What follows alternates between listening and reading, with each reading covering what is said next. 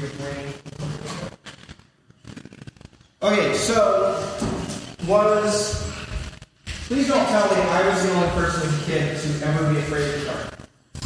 Right? I was afraid of the dark when I was little. Um, I used to be afraid of, you know, the things that were in the that were in the closet, right, or under the bed. And I used to, you know, I used to get up in the middle of the night. I was terrified, and I would come and I'd be, you know, I'd run through the house and I'd run into my mom's and dad's bedroom, and they were always so happy to see me, right? right? And I, but like, I, I would come in and I was like, you know, oh, there's like something scary in there, you know. But the thing is, is that my dad, my dad had a secret weapon. He had monster repellent. Yeah, it was a uh, it was a special bottle kept under the sink, like a plain squirt bottle. Uh, and he would bring it in, and he could spray it anywhere, spray it in the closet, spray it under the bed, you know, and that would drive away the monsters and it would keep them from coming back. And it just happened to smell like a cleaning, uh, lemony cleaning detergent like thing. Um, right? But that was like, that was the thing, you know. So uh, there's a uh, pro parenting tip from the Miller household. Um, right? But like fear, right? We all know what fear is like. We've all experienced it at some level, whether that's as a child at an early age, being afraid of what's in the closet, or whether that's um, today or tomorrow and what that will bring, right? And fear, fear has this way of trapping us into broken reactions or inaction. Fear has a way of exerting a grip of control and power over how we live our lives. It, it has a way of getting in there and saying, like, okay, well, I, I can't do that thing. Because if I do that thing, like, that's scary right? Or maybe I'm scared, and so that's going to motivate me to, to you know, I'm going to react the, the, the, most, the easiest, most natural thing, right? I'm, I'm frightened and I'm uncertain, and so I'm going to lean on this crutch. I'm going to react in an angry way. I'm going to try and control things. I'm going to react in a way that's not helpful, right? Fear has a way of gripping onto us, right? And there's plenty of reason to be afraid right? Like, like if you've opened your phone in the last several years, right? Like it's not like when, when the pandemic hit, we were like, oh my gosh, 2020. I'm like, at this point, like it's just been years now, right? Like, and before that it was. Like it just seems like when we turn on the news and we look at popular culture and the history that we're living inside of right now, it just seems like there's one more catastrophe thing to be afraid of, impending doom, or thing that will uh, wipe us all away. Right? But even more than just the, the big things, more than like the big scary things that end up make it onto the news or make it on our social media feeds, there's a thousand little small specific things each of us have to be afraid of. Will this illness go away? Will I have enough money for this? Will there be enough money in the bank account come the end of the month? Is there, is, is, are people going to leave me? Am I going to lose my job? Am I going to, uh, is something terrible going to happen to me? Am I going to lose a loved one? There are a thousand specific fears that we face each and every single week, day, month, and year for which we can feel and experience this grip of fear onto us that makes us want to grip the steering wheel tight, white knuckled, and just, just walk around wishing and wishing there was some way we could make it go away, some way that we didn't have to feel stuck. And so fear has this grip on us. And we've been in this series, like Cameron was talking about, we're talking about how Jesus comes and brings about these divine interruptions. The whole life of Jesus, from his birth to his death, was a giant divine interruption in the way that the world worked. He came and disrupted, interrupted the religious system, the lives of all of those that he encountered, and he brought about something new and fresh. And so today we're going to look at how does Jesus interrupt the grip of fear on our lives. How does he take and remove that clench that feels like it's holding our chest in on itself, that's knotting our stomach up in knots? How does Christ come in and interrupt that and give us a chance for something new, for a new experience, a new life? We're going to be today in Matthew chapter 14. And as we're in this passage today, I encourage you to be looking for where is the fear? Where is, um, where is what is going on? And then how does, so look, looking for the fear. Where is the fear existing in the story? Where is the fear coming from? Who's experiencing the fear?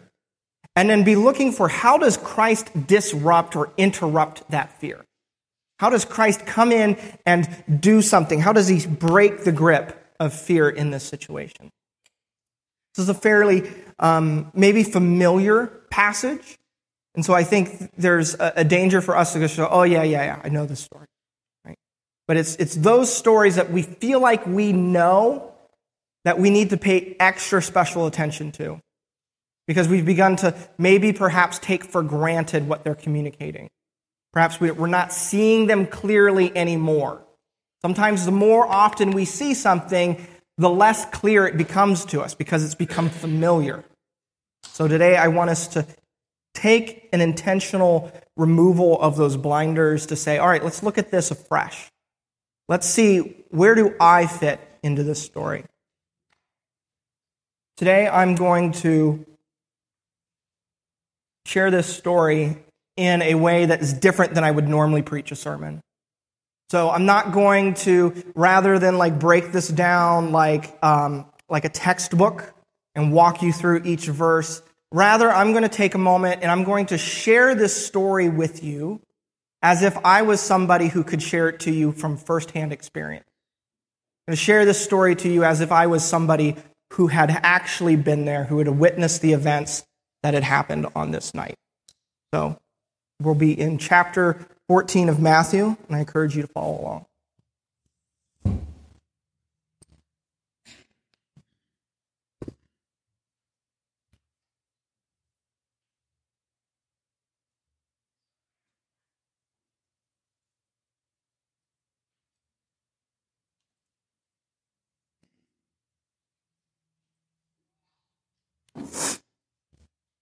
Hello there. Uh, my name, well, honestly, you don't need to know my name. But what you do need to know is you need to know the name of the man who's standing over there, amongst that crowd of men over there. That's, that's Jesus. Right? You've probably heard of him, right? The traveling rabbi, the teacher who's going around and doing all of those miracles. Let me tell you something. You've heard, whatever you've heard isn't half of it. Right? See, I'm, I'm one of his disciples. I've been following him for some time now, and I'm telling you, anything that you've heard, any of the rumors that you've heard, they're true and they're more. Right? But nothing, I got to tell you, nothing compares to the last 24 hours. I mean, man. You know, I mean, I've been following Jesus now for a while. Like, he, he, he I, I, it's so exciting. I love being one of his disciples. I, it's like being at the center and having a front row seat to everything that's going on. Right? And and and you know, and he's been going around and he's been going from town to town and he's been giving these teachings and he's been performing miracles. And the more time I'm with him, the more and more I see these miraculous things that I just cannot comprehend and cannot understand. It's also, A little, little inside peek here. Like, I do not know what this guy is teaching half the time. Right? He's always talking in these like little stories about like pennies and like uh and like sheep. Like I don't get it. like he talks about olive trees. Um, they're very weird, but like they feel very deep. Um, and you know, and it's it's just been really exciting. You know, and, and but like us us disciples, like we all know, like we've all been like talking more amongst ourselves, like where is this going? You know, like we, we don't know what, what Jesus is trying to do. Why in the world is he, is he doing this? What do these parables mean? What, what, where is this all leading up to? See, things have kind of gotten a little like begun to shift a little bit recently. Like more than more than once, right? More than once now. Uh, Jesus and us, we, we've had to we've had to leave town uh, rather abruptly because of plots against his life. There are people as he is coming and disrupting the religious establishment. We're finding that like people don't like that. they're persecuting him. They're they're putting up plots and wanting to kill him, and so we have to leave town at first notice. A little bit scary. But I mean, none of that compares to the news that we heard a couple days ago. Like, we found out that um, Jesus' cousin, John the Baptist, you know, you guys not heard? Oh, John the Baptist, he was the, the prophet, right, out in the wilderness baptizing people. He was, he was beheaded not too long ago. Ah, gives us a little bit of pause because, like, if that's the if that's the end of of that prophet, of Jesus' relative, right? Like what, what end is Jesus going toward? Right? We're following around this prophet, this rabbi, and like, if that's what's happening the prophets now, like, I mean, what does that mean for him? What does that mean for us? What is it? What, is it, what does it mean for me? Right? Like, what, what's going to be the cost of following this guy around for as long as I've been following him? Where is this all going to? It, it, it's, things have felt like they've begun to shift a little bit. Because Jesus is spending more and more time, uh, it, he's, he's not spending it as with us as much. He's going out and he's, he's spending whole days, whole nights by himself praying, going up into mountains. He likes mountains for some reason. And he's up there and he's praying for long periods of time. And I don't know, like it just feels like there's, like we're, we're on this, like, we're on this path and it's leading us somewhere and we just don't know where it's going to take us yet. But Christ is, you know, he's been, he's been continuing to do his, his ministry, he's continuing to do what he's been doing, healing and, and, and, and preaching and teaching. But man, I got to tell you, like, yesterday, yesterday he did probably his biggest miracle, right? Miracle, I, I like, and like one in which like I don't know, like it just boggles my mind. So Anywhere he goes, you've probably heard, and you can kind of see there's people coming already. Like he gathers this big crowd. And, and there was this huge crowd, about 5,000 people who had been listening to him teach all day. And I was, we came up to him, we're like, Jesus, like, you gotta let them go. Like, we gotta call it a night. We gotta move on. Like, these people don't have any food. There's nothing to eat out here. We're not near a town. Like we need to send them away. Take, send away the kids, the children, the women. Like the, they all got to go home and they got to get eat because we don't got food for them. Jesus is like, yeah, you do. What do you mean? Like, We've got like a handful of loaves and a couple of fish. Like that is not going to feed the 5,000 people here. And Jesus is like, yeah, well. And sure enough, did. I mean, we had leftovers and like more than we had started with. Like, I, it doesn't make sense. The math doesn't work. But we just kept giving and giving more food. And Christ, it, it, it just, it just somehow there was more of it after he had blessed it. And so the evening was wrapping up, and we had fed everyone. And, and then Jesus, rather kind of abruptly, like I, don't know why, I don't know what was going on, but he just immediately said, he's like, you guys need to get in the boat and go ahead and sail across the Sea of Galilee ahead of me. Which, like, oh, you, you want us to just leave you here? You just want us to get in the boat and sail away? Okay. Like, you know, so like before the crowds were even gone, Jesus had put the 12 of us in a boat. He's like, sail that away. Okay we'll go. And so we figured, you know, it's like, well, he must want to like pray by himself some more. There's a mountain nearby. He's probably going to go up on that mountain. what he does, right? I don't know why. Pray anywhere. Anyways. But like, you know, so he's going off and he's, you know, and, and we're on that boat sailing across, which like we're trying to figure out what's going on. Because we're like, like, how's he going to catch up with us? like, we took the boat. How is he going to get over to us? Like, we're just going to be sitting in a town waiting for him to walk around? Like, uh, I don't know. Like I said, things have been weird recently. But we're on the boat. There we are, the 12 of us. And, and, and it, it was late. It was late in the evening when we'd set out. And so we get a fair ways out there into the Sea of Galilee. And, and, and then as the sun is coming down, and the, and the, and the, and the air is cooling off, there is this breeze that comes up out of the west, a storm that comes out. And next thing we know, the, the direction we're heading is what's pushing, there's wind coming that way, pushing against us as we're in this boat. And these waves begin to wash up and crash against the boat, one after the other. It feels like, it feels like we can't catch a break that we can't get any momentum. Some of the, some of the other guys had pour, pulled out oars and were beginning to try and row against the current. We weren't getting anywhere. And we were far enough out that we couldn't easily turn around either. We, we, we, we couldn't see any clear landmarks. It's dark. And the sky is covered with clouds, and the waves are roaring, and the wind is rushing. The, the wind is whipping our hair and our clothes against our body.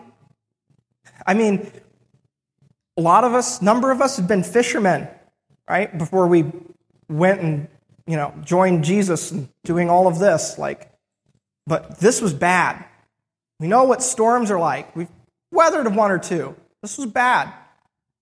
And so there we are, doing what Jesus told us to do, rowing this boat out into the sea, running into a storm where we're going to die. I mean, honest, if I'm honest, like what I was thinking, like I was terrified, absolutely fearful. But I was also a little resigned because, like, why not? Right? We're all going to die anyways. Like, the, like, we're hanging out with this radical prophet who's, who's upsetting everybody. And, and eventually, like, that's going to be the end, anyways. Right? This isn't going to work out. What was I thinking when I said, I, when, I, when I dropped what I was doing, when I left my job, left my family, and followed this guy? What was I thinking was going to happen? Why in the world did he send us out into this river, out into this lake, this sea, in order to die in a boat? He just left us. Like, he fed 5,000 people. He couldn't tell us that there was a storm coming. So there we were, and the night just seemed to drag on. Each and every single way felt like torture, like we were just being beaten down by everything that was going on. Terrified, because we couldn't see the bottom of the dark water beside us surrounded with nowhere and no go and with no escape. And then as we're sitting there, as we're, we're hanging on for dear life, we're drenched head to toe, we, we look out, what if we see, we see this thing on the water. And, and it's, it's walking towards us. Say walking because it was a person. It looked like a person, right? You heard me right. I said there was a person walking on the water. And like our first conclusion, right? Because no man can walk on water. Nobody can do that, right? It has to have been a demon, right? It has to be some sort of spirit. And it gets closer and we, we can look. It looked like Jesus. It looked like the guy we had left on shore a number of hours ago. And so our conclusion was that it was a demon who had, who had made himself look like our rabbi. He had made him look like our teacher. So here we are in the middle of this storm, stuck, probably going to die, and here is coming this demon who is deceived him, who is deceiving us and wants to appear like our teacher. And in here, out of out of the, the wind, we can hear him call. We can hear the voice of our teacher that we've listened to for so long now. And he says, Take courage. Fear not, it is I. Definitely was the voice of Jesus. Sure looked like him and calling out with this comfort, this reassurance, saying, It's me. I am. I, I am who I am. It's me. And so, what are you going to do, right? And so we're stuck in this situation. And of course, Peter, Peter, P- Peter's the one who's sitting over there who looks wetter than the rest of us. Um, he, he calls out, right? And he's like, he's like, okay, Jesus, if it's you, call me out to you. I'll, I'll come out to you and, and, and, and call me out onto the waves to walk with you. Now, if you knew Peter, you wouldn't be terribly surprised that he said that thing. He's, you know, he's, he's, he's, he's really like kind of admire him in some way, right? He, he at times seems to have this faith that the rest of us don't. Seems to just maybe just be on the cusp of understanding something the rest of us aren't quite getting at times. Or he also is just impulsive. Um, and so, like, I don't know what was going through his mind. If it was just an impulsive decision or if he was grabbing onto this faith, just a little bit of faith. But he's like, okay, if it's you, Jesus, call me out there. And so, sure enough, we hear the words that we had all heard a while ago come. Right? We hadn't heard Christ invite us like that since we had dropped our jobs and our families and followed him. And so there's, there's Peter he comes up onto the side of the boat, grabs hold, lifts up one leg, and he puts the other over. He's sitting on the edge. And then he drops himself in, holding onto the boat because he doesn't want to get washed away. He knows it's going to, you know, but he doesn't go under. He stays level with the rest of us on the boat, holding up. Slowly let, us go, go of the boat, kind of turns towards Jesus and she begins to walk towards Jesus. Like, we're like, what in the world is happening? Because we all know how water works. It doesn't work like that. And he's walking in, on water and he's walking towards Jesus. And he, he's getting out there, he's, and, and the, the storm hasn't stopped, mind you. Hasn't eased up anyway. There's still waves crashing all around him. The wind is still whipping and roaring. It's still a nasty storm. And as he's walking out there, you can see he gets about halfway. And then he, he turns around and he looks at us. And you can see, like, I could see it in his eyes.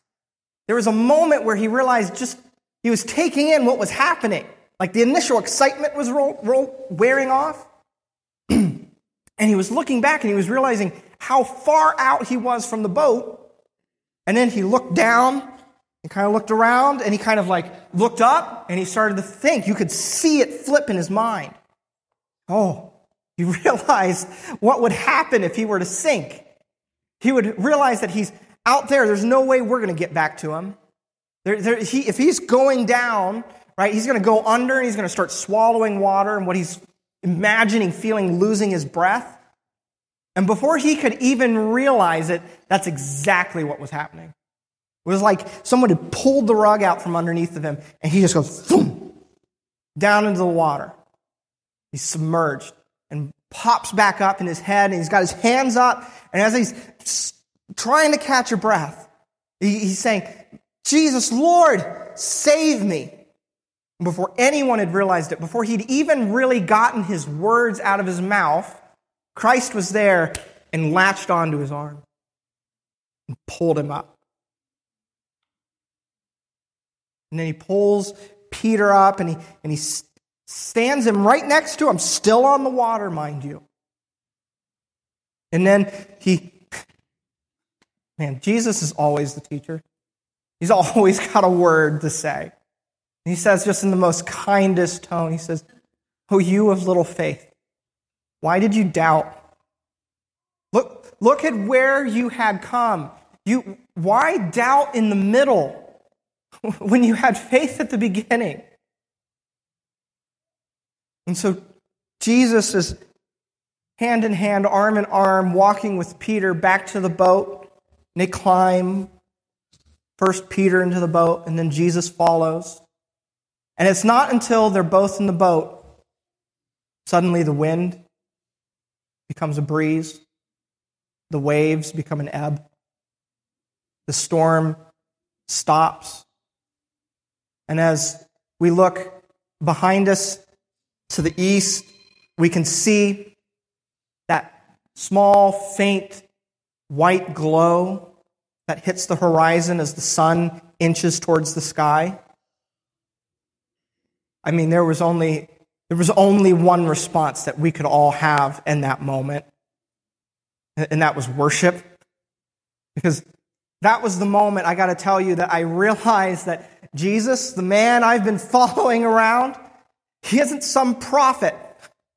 He's not just some rabbi. He's not some guy. He's not some rebel. He's God. He's, he's the Messiah. And you, uh, that, that's the truth. And like, in, because no man can walk on water. Because he is the I am. It is him. I don't know how, I can't explain it, but he's the one who walks on water and calms storms and heals bones. He's the one who feeds 5,000. He's the one who casts out demons. He's the one who has come to be our Savior. And so we, we, we got down on our knees and we gave him worship because he's deserving of it.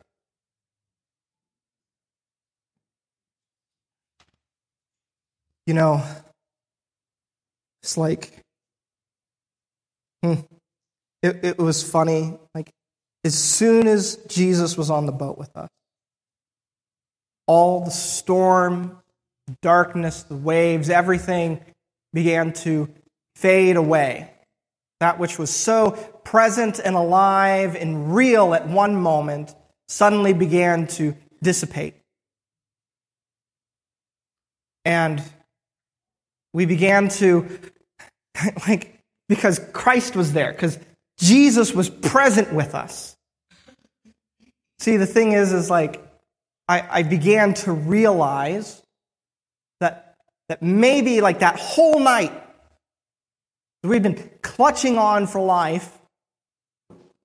We've been praying. We've been crying out, get rid of the storm, cease the waves, hold us tight, save us. And what we really needed is we didn't need the storm to go away. We didn't need the waves to subside. We didn't need the winds to stop. We just needed Jesus to be there with us.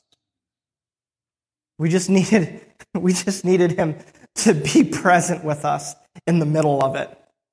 Because the rest of it would have taken care of itself.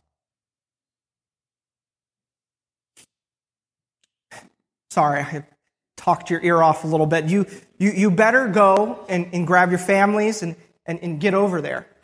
Before you know it, uh, there's going to be a massive crowd. Uh, it's going to be a thing. You need to go and meet the Messiah.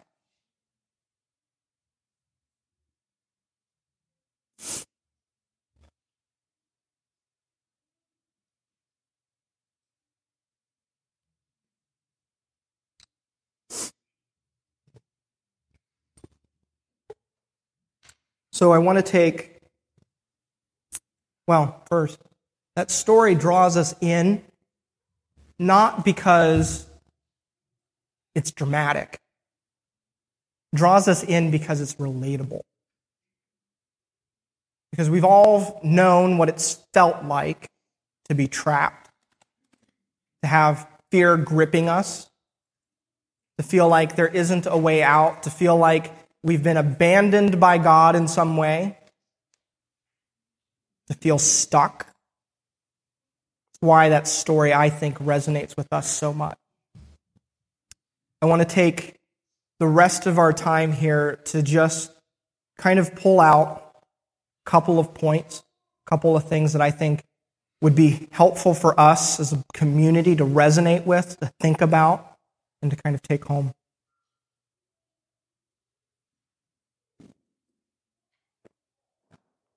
The first is that fear keeps us trapped in the boat. I don't know what your boat is, right? But fear, fear will keep you there. if you let it. If, if Christ is calling us out to obedience, right? And then we say, uh, not now, Jesus. Right? Like that, that's, that's too risky. Uh, that is too hard to deal with. That is too much right now. My schedule's full. Right? We're staying in the boat.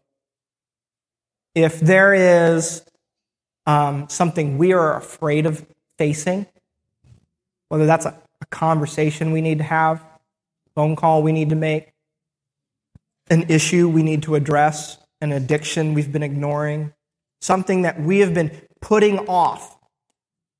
If you can name the thing that you most desperately never want to do,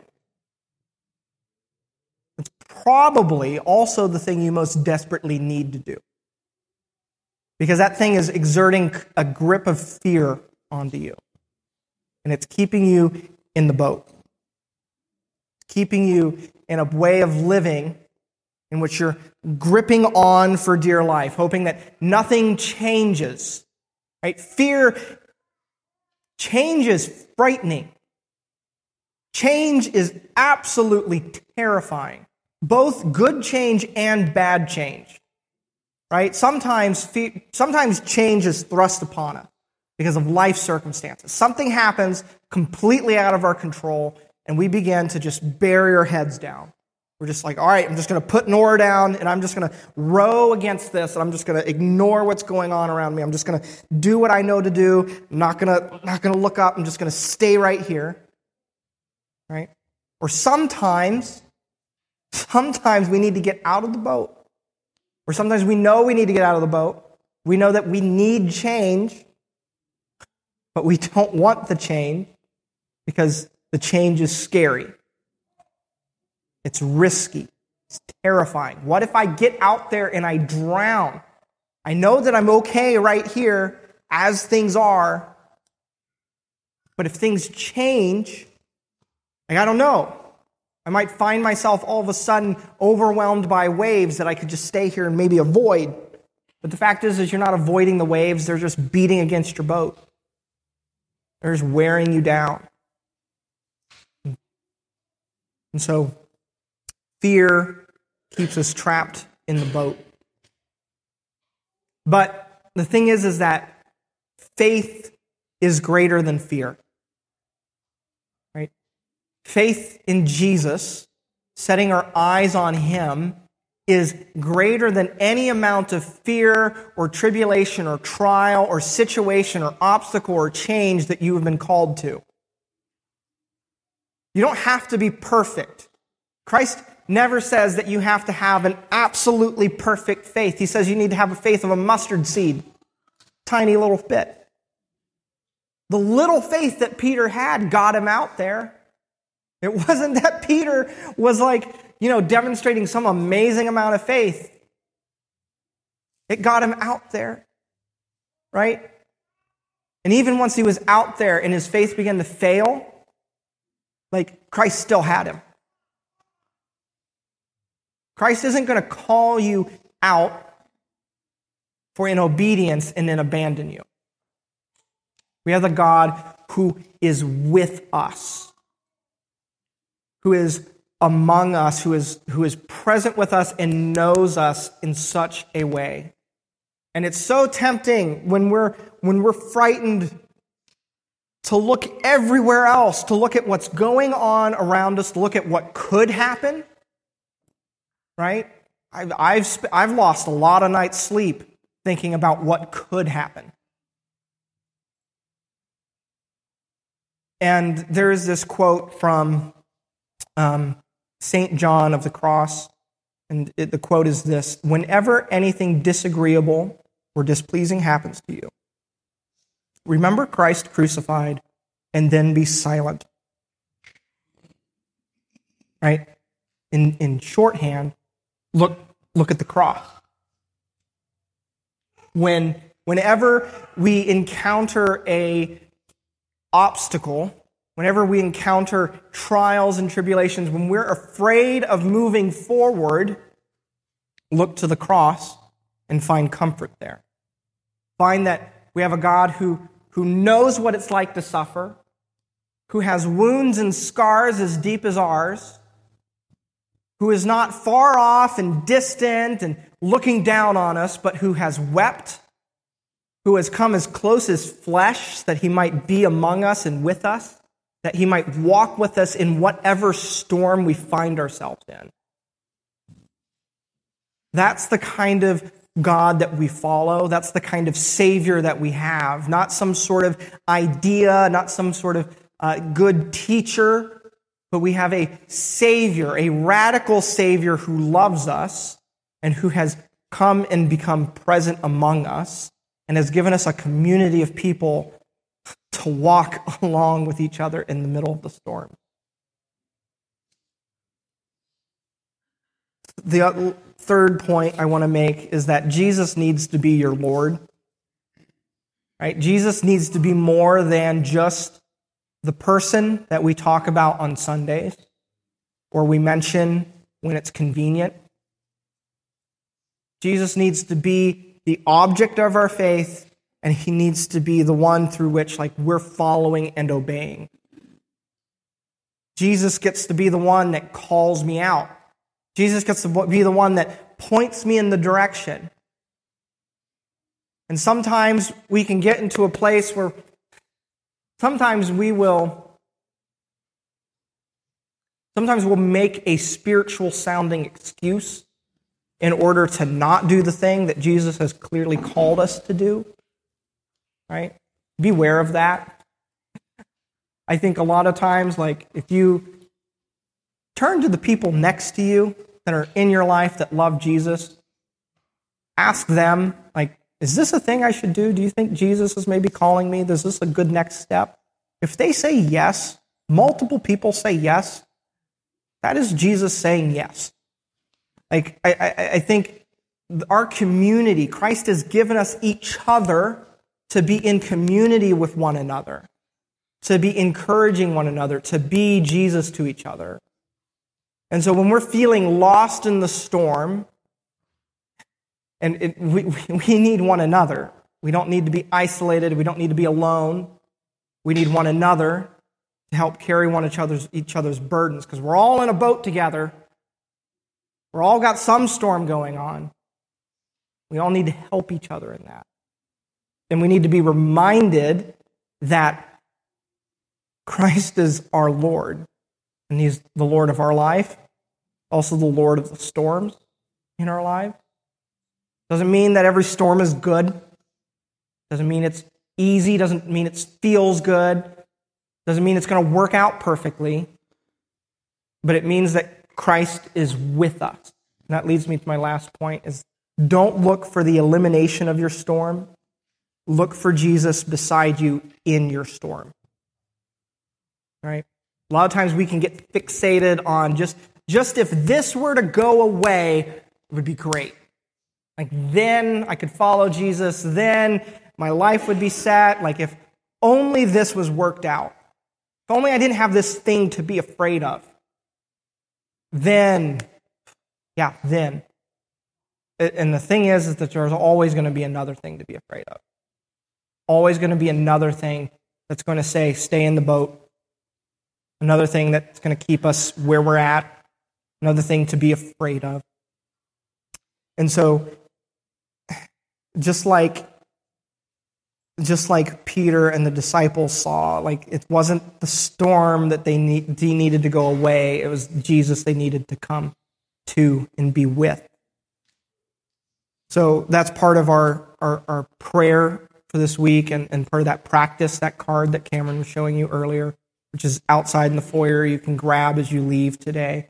Um, also, if you miss any of the ones from our previous weeks or you don't get a hold of a physical copy from this week, uh, we also put them online on our website with our sermons. There's a little button, has them linked right there. But the practice for this week, this centering prayer is what we're calling it, is a prayer in which we pause and we do our best to become aware of Jesus being present with us right now right where we're at. And so that's the point of that prayer. And so I, I hope that you take that card, take that practice, watch that video that's connected with it, and you're able to, for a moment, for 10 minutes, be aware that you are not alone, to be aware that Christ is present with you. Because one of the things, if we can turn back to what I was talking about earlier at the beginning, right? talking about the kid that is scared of the monsters in the closet? What's the solution that every child comes to for that? Right? Solution is not turning on the lights for some reason, right? The, right? Like the solution is to get out of bed. It's dark out there, to walk through the dark house, to go into the master bedroom where it is still dark. It's not that there's not monsters in the master bedroom closet. It's that the parents are there, that mom and dad are there.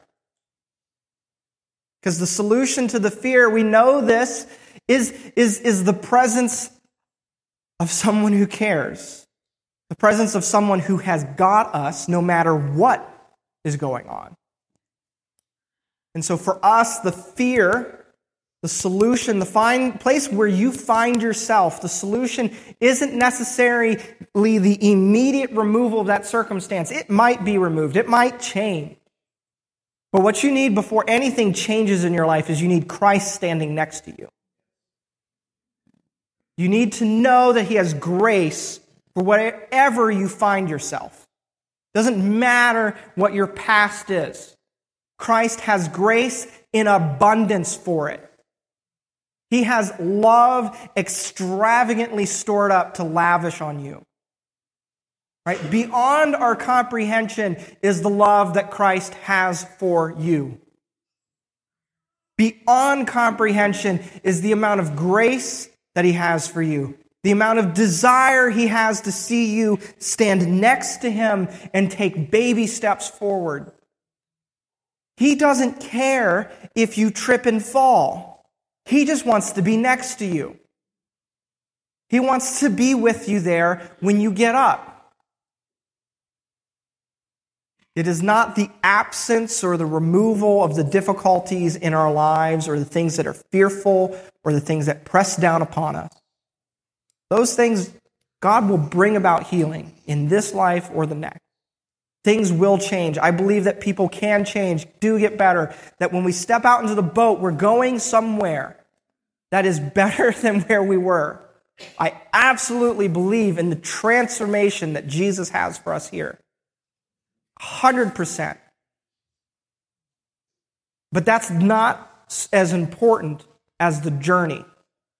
It's not as important as being with Christ where we find ourselves right now and letting Him be, be our Savior be the one who grabs our hand as we feel like we're swallowing water and going under, and finding that we're being held in the hands of Christ and in the love of God.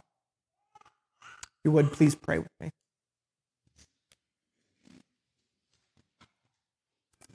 Heavenly Father, God, we come to you this morning. Each and every single one of us find ourselves in a different place. Lord, there are things in our lives that we can be fearful of, things that are immediate, things that are far away, things imaginary, and things very real, things physical, things emotional, things relational. Lord, we, we come to you not wanting to be gra- gripped and controlled by fear anymore. Lord, we want to say yes to your invitation to come to you and to know you. Jesus, I pray this morning that each of us in this room would know that you are here. You're not far away. You're not distant. You haven't left us alone, but you've given us your Holy Spirit. You've given us those people who are around us right now, sitting in the same pew as us. You've given us your church and you've given us your Holy Spirit. You have not left us alone. And you are present with us this morning, no matter where we're at. Christ, I pray for anyone in this room who hasn't said yes to following you yet, who's been too afraid to step out of the boat of what is known and step out into the unknown, change and, and growth and new life and all of the scary things that come with it, all of the trials, all of the things that we don't know how they're going to work out yet.